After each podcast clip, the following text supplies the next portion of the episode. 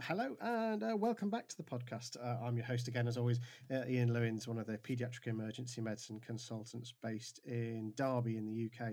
And it's my very, very great pleasure to be joined today um, by Dr. Amy Plint, uh, who's a paediatric emergency medicine uh, physician based in the Children's Hospital of Eastern Ontario and is also the Faculty Medicine Research Chair in Paediatric Emergency Medicine at the University of Ottawa. Uh, good morning, Amy. How are you today?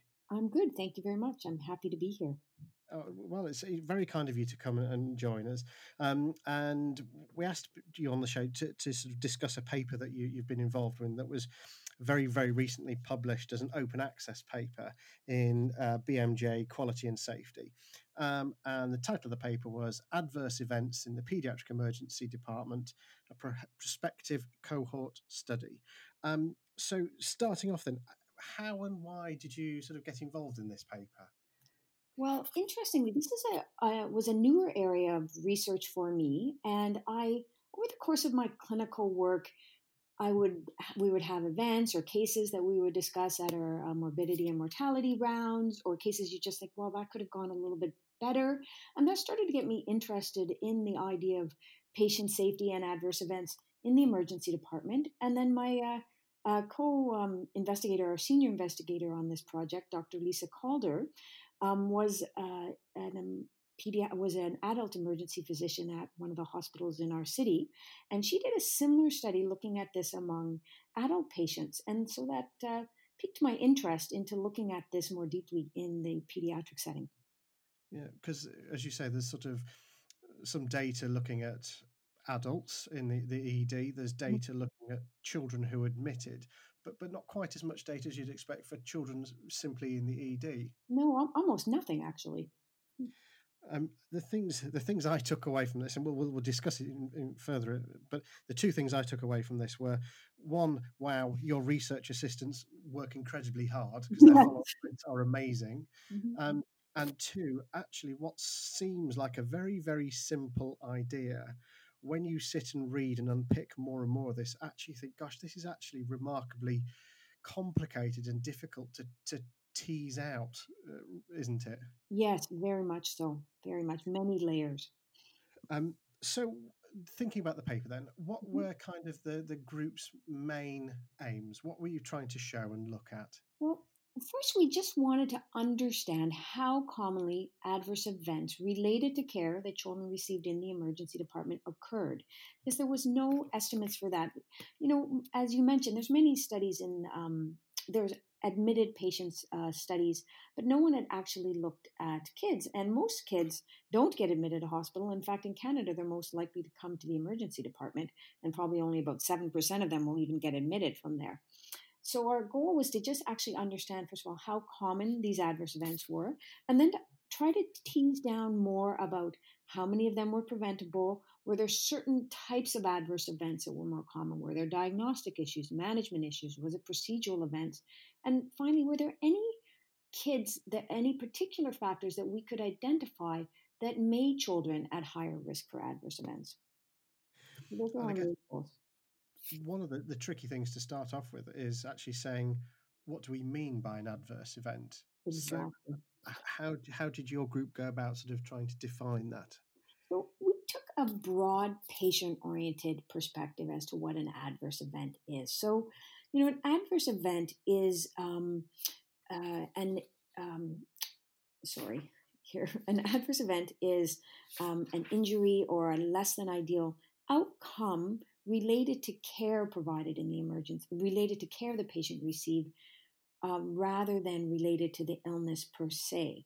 And many hospital studies have focused on the need to have an intervention for a patient to have an adverse event. But we took a broader, um, a broader uh, perspective that didn't necessarily need to have an in, in intervention. But if you were a patient and you had three or four more days of symptoms, or had to have repetitive visits to a hospital or a healthcare provider to have your uh, correct diagnosis and correct treatment, in fact, that was an adverse event. And I guess I had actually said, you know, we define them as an injury, but really it should be unintended harm to the patient um, because an injury has certain uh, different connotations, but an unintended harm to the patient related to the healthcare provided rather than their underlying condition.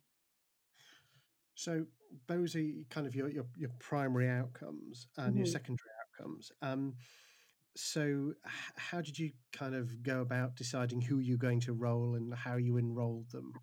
Well, we took a very, um, I would say, uh, hopeful approach in that we decided to try to recruit every single patient that presented to the emergency department on the day that we had study shifts. And what we did is we chose 28 shifts over the course of a one year period, and we selected days, evening, nights, weekends, weekdays. And then we had research assistants in the emergency department who approached every family that we could as they came into the department.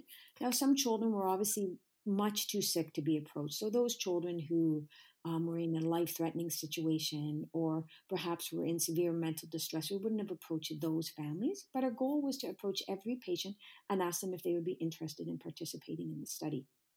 We then collected baseline data about those patients, um, collected details about their visit in the emergency department, um, what their uh, disposition was, and what treatments they were sent home on.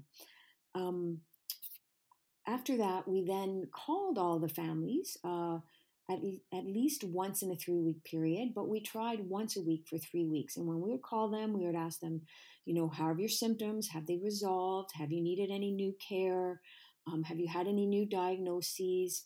And we also asked the families directly whether they thought there had been any things that had happened during the course of their care that they were concerned about. We asked explicitly were there any concerns about communications or procedural complications, things like that. Then, for families that identified uh, these events, so worsening symptoms, for example, a need to visit a physician again, we considered these a flagged outcome and we went to do a next step on those children. But I'm going to step back for a minute and just say what we did for the kids that were admitted to hospital, because clearly some of the children we enrolled were admitted. So yeah. if the children were admitted to the hospital, we looked through their hospital records using something called a trigger tool. We use the Canadian Pediatric Trigger Tool, which is a validated tool where you look for certain events in the patient's record, for example, the need for a transfusion or transfer perhaps to a higher level of care, so from the ward to the ICU and unplanned surgery and we would call these triggers. So if you had a trigger, that meant you were also at risk of an adverse event. So every patient who had a flag, so a family identified an event but related, and any patient admitted who had a trigger, we then undertook something called creating a narrative summary. And this was quite uh, an extensive work where an experienced nurse uh, took the chart and created a summary of the experience. So, a summary of their experience in the emergency department with lots of details, summary of what came out of a telephone call, um, if they'd been admitted to hospital, those sorts of things. And then those summaries were available to three physicians. Three physicians then read those summaries, unaware of the patient's name or who the treating physician was. And then they had to look through the cases and decide whether, in their mind, um, the events that were described could be adverse events and the way we determined that was if you said that there was a greater than 50 50 chance that the outcome that the patient described was related to the health care received rather than the illness, um, and then two of the three physicians said that, that was considered an adverse event. And that's that's uh, in many ways that's that's a really tricky bit, isn't it? Is yeah. deciding and, and it was interesting. Why do I think this is an adverse event versus whether you would think this is an adverse event, isn't it? And that's why we chose two out of three uh, reviewers. Um, we also did something else where if one reviewer felt very strongly this was an adverse event, so we call that a score of five out of six, but the other reviewers uh, felt that it was uh, like not an adverse event, we hmm. actually mm. had a discussion of the case, and those were very interesting because it let the person who felt that there had been an issue um, speak about it, and then we had a chance to rescore our scores to determine whether or not perhaps one of us had just overlooked something, or perhaps one of us had a very different perception of the care we did train all the physicians. Dr. Calder, as I mentioned, the senior author on this, is a very experienced um, patient safety researcher. And all three physicians, we had uh, a detailed training session that involved both didactic lectures and then actual case discussions. We all practiced independently scoring a series of cases, then coming together to talk to them again. Um, and what was very interesting in, in this process, because I reviewed every single one of these cases as well, is putting yourself in the mindset of recognizing things truly from the patient perspective, but also critically thinking about the way we provide care. So, for example, perhaps you miss something on an x ray, a fracture or something, the patient goes home. You call them back the next day when it's read correctly and they have to come and put their cast on. And, you know, mm-hmm. perhaps they've only had an extra day of symptoms and they've only had to come back and you caught it through your quality safety mechanisms. Well, that's great. But in an ideal setting, the patient wouldn't have suffered an extra day. They wouldn't have had to come back, and perhaps you'd have real time radiology reading. So, sort of putting yourself in the mindset of what would be the ideal situation, maybe not just what you're able to provide.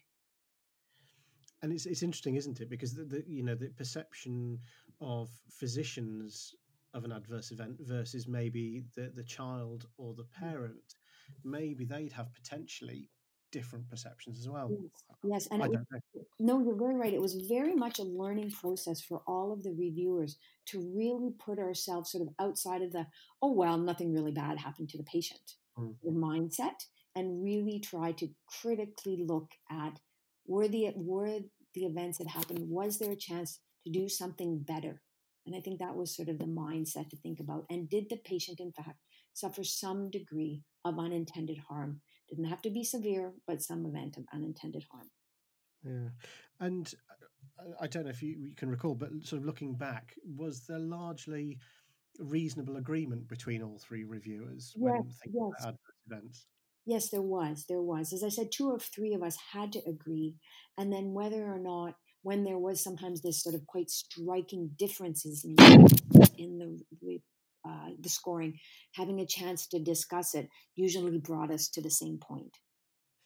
And I think one of the things that, that I found really helpful in this paper was um, there's a big box, uh, sort of several mm-hmm. pages in, which gives examples of the sorts of adverse events mm-hmm. that, that you that you said this is an adverse event and this is not an adverse event. And actually, that made it much, in my mind, much easier to understand. I guess.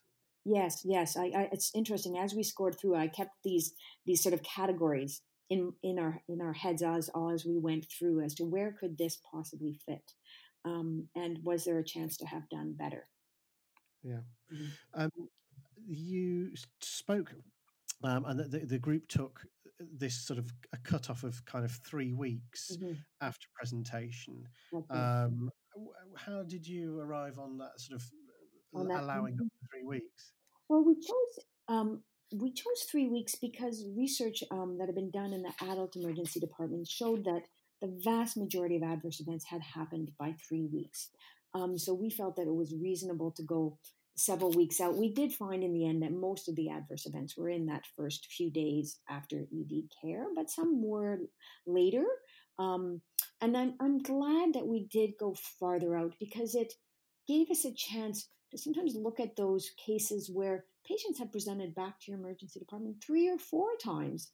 And then when you look through the whole path, you can see that in fact, right from the beginning, perhaps there was some level of sort of diagnostic anchoring or something that contributed, where if we'd only followed out to a week, we would have missed some of those uh, events. Yeah. Um, I, I, the other th- bit that sort of just popped into my mind when I was reading through this was um, for for families where there were significant language barriers, mm-hmm. um, they were sort of excluded from this yeah, study. They um, Yes. I mean, because uh, uh I guess potentially the, this is a group where they're even more at risk of adverse events, aren't they? Absolutely. Now, interestingly, in our study population, very few people were excluded. It was about 5%. We're a bilingual um, city, French and English. Yeah. Um, so we had those two languages, and the vast majority of our population do speak well enough. But yes, for sure, I in an ideal situation, we would have had all comers, particularly those with language barriers, people who were new immigrants and still struggling with the language, because you do worry about them being at higher risk. But unfortunately, I couldn't delve down in that in this study. Sure. Um, so thinking about your your research, your you you've done this bit where you've looked at the adverse events. Mm-hmm. There's then the even more tricky bit, I guess, of thinking about preventability, isn't there? Yeah. Um, uh, mm-hmm. uh, and that was sort of with one one person reviewing these and deciding on preventability. Yeah. Did you participate in it, and how easy was that to do? Well, yes, I did participate in it. It was me that did all the uh, preventability scoring with discussion with uh, Dr. Calder again, as I mentioned, um, and it was it was um, tricky. Some uh, the the good thing about the way we did this is that basically our uh, research nurse, when she created the summaries, almost copied word for word a lot of the events, the, the description in the emergency department. So that lets you sort of look at it with a, a an, an eye of what exactly the physician knew at that point or was able to record. Um, and of course, you have some hindsight bias because you know what yeah. happened to the patient. Um, but we tried to decide whether the treatment would have been considered within the standards of what we would have um, anticipated um, in terms of determining preventability. And some of the things would be, for example, let's say the child had an intravenous placed. Um, the IV, there's no documentation that anybody had looked at it for five hours. And in our hmm. hospital, mm. it's supposed to be a once a hour um, check. And the child had a significant interstitial IV with a big swollen puffy arm. You know, it resolved, they had no long term issues. But we would have considered that a preventable adverse event because the standard of care would have been to be checking it every hour. And you'll notice in the example box that I give in the paper, I do talk about sort of an interstitial IV that was checked at an hour and was found to be interstitial. So for that, we would have considered that an adverse event, but a non-preventable one. We followed within the standards. You know nothing had been ringing off. There hadn't been concerns raised. But a child who's sitting in your emergency department for five hours and it appears that no one has checked their iv and they had an interstitial iv we would consider that a preventable adverse event. Yeah. So it would be that sort of, we'd look at what would be the accepted standards, um, one that we would aim to hold. Yeah. Um, when you were looking at these mm-hmm. these narrative things, um, one question I had was: was the sort of grade of the the physician or the, the nurse practitioner seeing the child documented, and and was that mm-hmm. something that you were interested in looking at? Yes, we did look at that. Who was the um, the first uh, level of the first um, uh, physician seeing the patient? And interestingly, just because of the way our system works, usually the first person seeing the physician patient was actually a staff physician rather than a learner. Um, just our learners uh, here in Canada, I think it's a bit different than in the UK. We have people who are just out of med school in their first few months of residency. Um, so we also have people who are much more senior, obviously four years in, but often as a result, those people are seeing less patients than the staff physicians. So it, you were more likely to have an adverse event. In fact, if you've seen a staff physician first, um, which I thought was an interesting finding. Yeah. And I think part of that, I think in part is likely that we just saw more patients. Um, and that mm. the kids that the staff physicians see are more likely to be sick or sicker and thus at higher risk of an adverse event just in that basis alone. Um, but yes, I did find that to be an interesting finding. Yeah. Mm-hmm. Um, so that's that's the setup of the study, um, and that's how you went about it. What did you find? What were your, were your main sort of r- results? So we found overall it was just a small proportion of children that had an adverse event. Um, about uh, two and a half uh, percent of patients we suffered an adverse event related to care in the ED within the three weeks. However, the vast majority of those were deemed to be uh, preventable, almost uh, 88% um, we found that the most common types were management and uh, diagnostic issues, and then yeah. optimal follow up was the most uh, was the next uh, category. So two point five percent of you. So you, I think you recruited sort of just over thirteen hundred patients. Okay, we so, follow up on thirteen hundred. Yeah. Yeah. So so two point five percent. Um, did one, that like you were slightly lower than you expected, maybe? Or? Lower than I expected. I mean, when you look at it, it's about one in 40 patients, so it's not nothing. It was lower than I expected. The, the vast majority were minor adverse events with, you know, less than one day of symptoms or a couple days of symptoms. We had only two, what I would consider serious um, adverse events um, with uh, non permanent uh, disability. Um, so it was lower than I had expected. I think especially compared to the adult studies that suggest about 5% or so in the adult emergency mm. department, I feel that that likely reflects uh, several scenarios. One is certainly in the pediatric emergency departments across Canada, we're having an in- increasing influx of lower acuity patients. So um, kids who've just you know had a fever for a couple days or runny noses or cold yeah. symptoms, at least at that time. And so I think kids are less sick than adults. They have less complicated illnesses. So as we have less um, things that we can miss, you know, yeah, yeah. like and um, you know it's sort of a bit easier to to tune in on it when you have an otherwise healthy child. I think when you have you know sicker adult patients with multiple comorbidities, that that becomes a, a different patient population. Um, I like to think that overall, obviously, we provide safe care. That's our goal. But I think there's definitely places for improvement.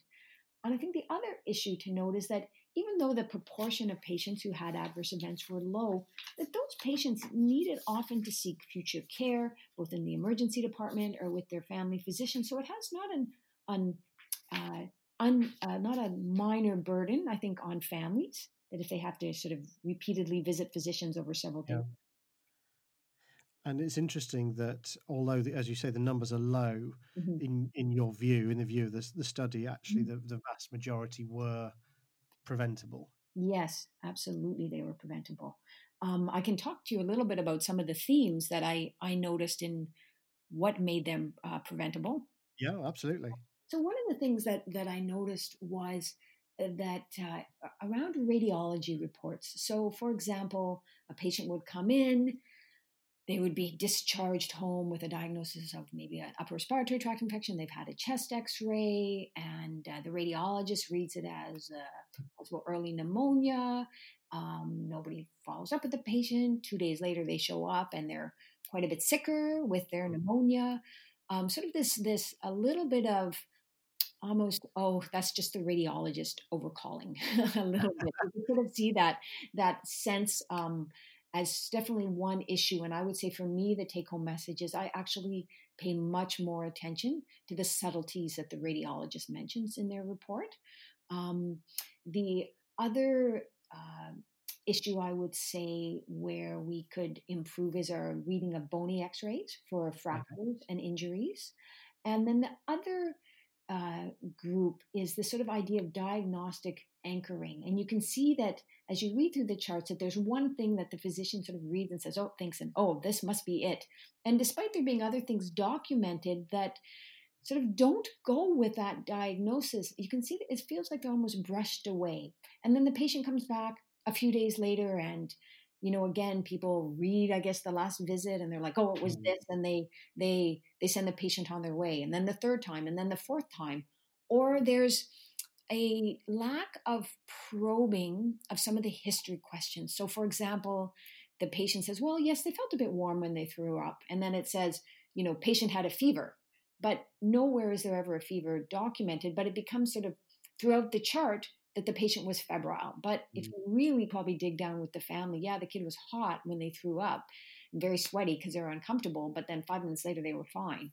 So you can sort of see this this um, i don't know if it's a rapidness or you're just um, sort of trying to fit the presentation of the patient into one pattern but definitely sometimes probing a little bit more in the history taking a little less of uh, the sort of surface approach would be would things that i took home from this yeah that's really interesting because mm-hmm. you know th- those are common themes that that we all sort of see and mm-hmm. recognize when we look at sort of adverse events. Yeah. Um, the other thought, thing I thought was really interesting was sort of identifying whether there were particular groups of mm-hmm. children, types of children, mm. types of presentations that seemed to lend themselves to, to the adverse events. And it, it was sort of the, the extremes of age of, of the yeah. population that we see, wasn't it? Yes, which I think very interesting. In my own take on that, you know, this is a theory, is that younger children can't talk to you that um, you know a lot of it is uh, just looking at the child getting the history from the parents trying to use your clinical skills to the best to to recognize what could be going on but the upper extremes i i wondered if it's the setting of being pediatric emergency physicians, we're, we're more comfortable dealing with younger children. And then as you get kids that are more closer and closer to the adult age, that sometimes we get a little less comfortable with that age group. And I also feel that at times we're so used to looking at vital signs with, you know, heart rates of 100 or something that you see that on these 17 year old and you're just like, oh, they're just anxious. Yeah. You sort of brush off some of the, the the vital signs that in that age group really are concerning.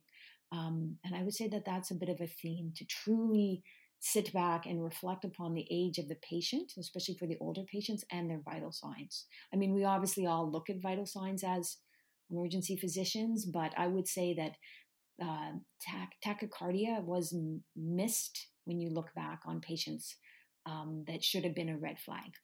Right. Oh, that's interesting. Mm-hmm. Uh, yeah. Because um, we, we sort of in our department, we get a lot of people who've come from adult emergency that come and do their pediatric placement mm-hmm. who are always initially hugely panicked by these children who are sitting there looking lovely with a heart rate of 140 yeah. and for us just accept that that's totally normal right only it goes the opposite way sometimes when you're pediatric well maybe not 140 but the, you know the the good athlete you know the child who's very athletic probably has a resting heart rate of 55 and suddenly has 100 in your department that's that's concerning the the the other things I thought that, that you sort of picked out as themes I thought that were really interesting as well was that um, children who presented particularly with mental health issues mm. seemed to be overly represented in these adverse event groups. And yes, and I think that um, there's probably several reasons why that uh, could be. There's been some interesting research uh, in adults that suggests that the physical exams of mental health patients is lacking. Um, so that may be uh, part of the reason. You know, a child presents with presents with a mental health presentation. You really just focus on their uh, mental health presentation, maybe a very superficial exam, but not a proper uh, mm-hmm. detailed exam. Um, I think that people perhaps may have more struggles interacting with those patients, maybe pulling out the information. They may have some biases that perhaps um, it's the child's mental health condition that's presenting, where in fact maybe there is an underlying mental health condition. You know, for example, the the mental health patient who's perhaps very well known to your emergency department, who presents with abdominal pain, and for some reason no one notices that the urine is actually very positive for a urinary tract infection, and the patient is discharged with, you know, functional abdominal pain, and that sort of um, a situation where you think there's probably some level of an unconscious bias, perhaps, or I mean, this is me um, uh, interpreting, but thinking about the realities of human nature. And when we're in the emergency department with certain patient populations, I think it's really important to reflect that um, on those populations. And for some of the mental health patients, the adverse events could be at a mental health level. They're not all sort of at the sort of more physical um, adverse event. Right. Yeah, that's that's that's interesting, and I think very true, sort of universally. Um, uh, the the other bits when we're thinking about sort of demographics is, is not just of the, the patient themselves, but also the you know how busy is the department, what's the, yeah. the, the crowding effect, and also does does the sort of is is the weekend effect exist? And you guys looked at that as well, didn't you? Yes, and um, in fact, the, the weekend was protective, um, which was fascinating to me, and I have no idea why because no one else has shown that, um, which is uh, surprising to me. Uh, we're just as busy on the weekends as weekdays, um, so I'm not sure if that's just. Uh, you know, an artifact, if we would find that in a bigger study or what, why exactly that would be, I found quite puzzling. Mm. But uh, we did find that uh, patients who presented by ambulance were probably at higher risk too, although we don't have a large number of those patients. I mean, that's not surprising. Those patients are sicker, they're more complicated.